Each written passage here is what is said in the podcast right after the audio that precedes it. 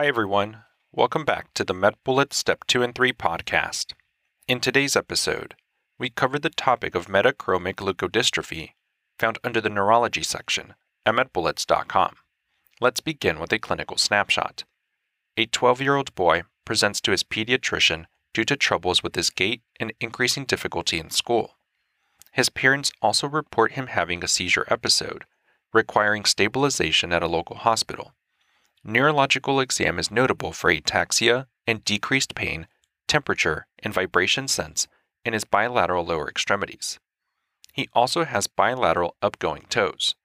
An MRI of the brain demonstrates bilateral and symmetric white matter changes in the periventricular region. There is reduced aryl sulfatase activity in his leukocytes. Let's continue with an introduction to metachromic leukodystrophy.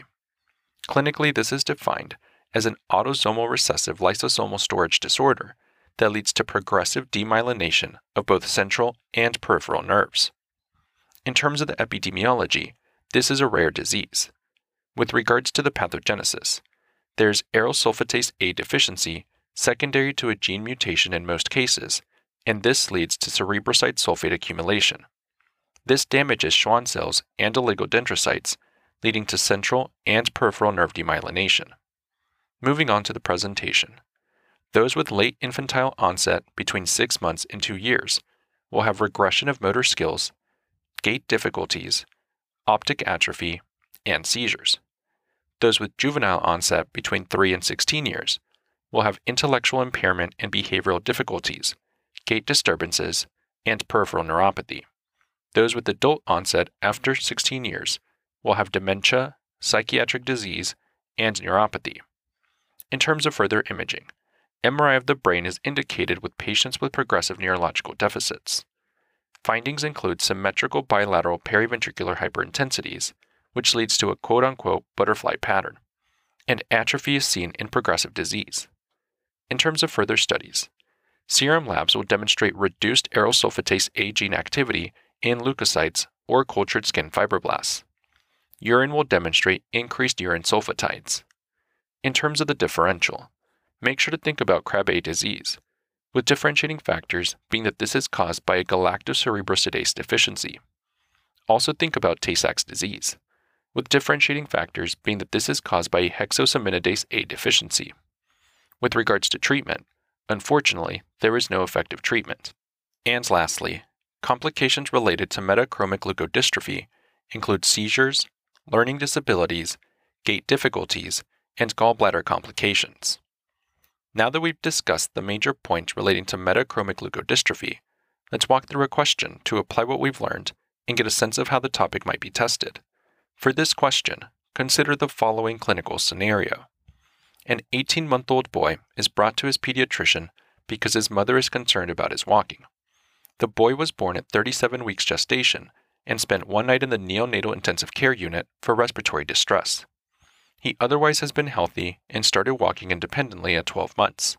However, his mother reports that he has stopped walking and appears weaker than he was a few months ago. He also has started having brief convulsive episodes over the past week. His parents are both healthy with no medical conditions.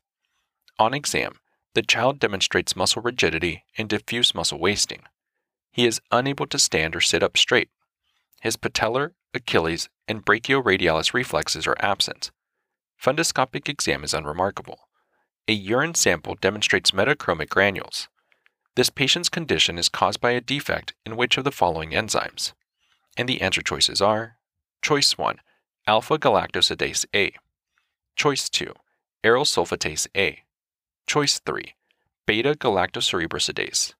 Choice 4, beta glucocerebrosidase. Or choice 5, hexosaminidase A.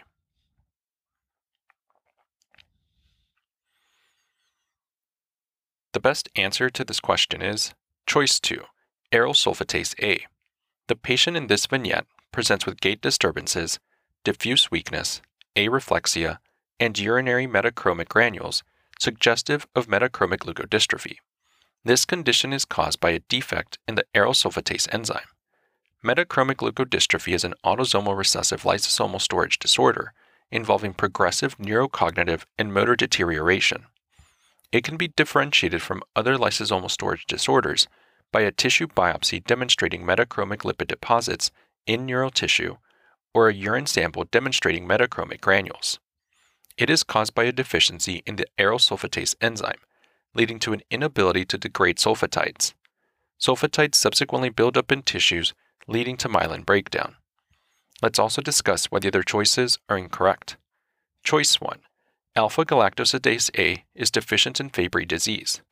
This condition is characterized by peripheral neuropathy, angiokeratomas, and cardiovascular or renal disease. Choice 3 Beta galactocerebrosidase is deficient in Krabbe disease. This condition is characterized by hyperreflexia, optic atrophy, and developmental delay. Choice 4 Beta glucocerebrosidase is deficient in Gaucher disease. This condition is characterized by hepatosplenomegaly and bony disorders. Choice 5. Hexosaminidase A is deficient in Tay Sachs disease. This condition is characterized by blindness, a cherry red spot on the macula, central nervous system degeneration, and the absence of hepatosplenomegaly. Finally, a bullet summary. Metachromic leukodystrophy is a progressive demyelinating lysosomal storage disorder caused by a deficiency in aryl sulfatase A. That's all for this review about metachromic leukodystrophy. We hope that was helpful. This is the MedBullets Step 2 and 3 podcast, a daily audio review session from MedBullets, the free learning and collaboration community for medical student education. As a reminder, you can follow along with these podcast episodes by reviewing the topics directly on medbullets.com.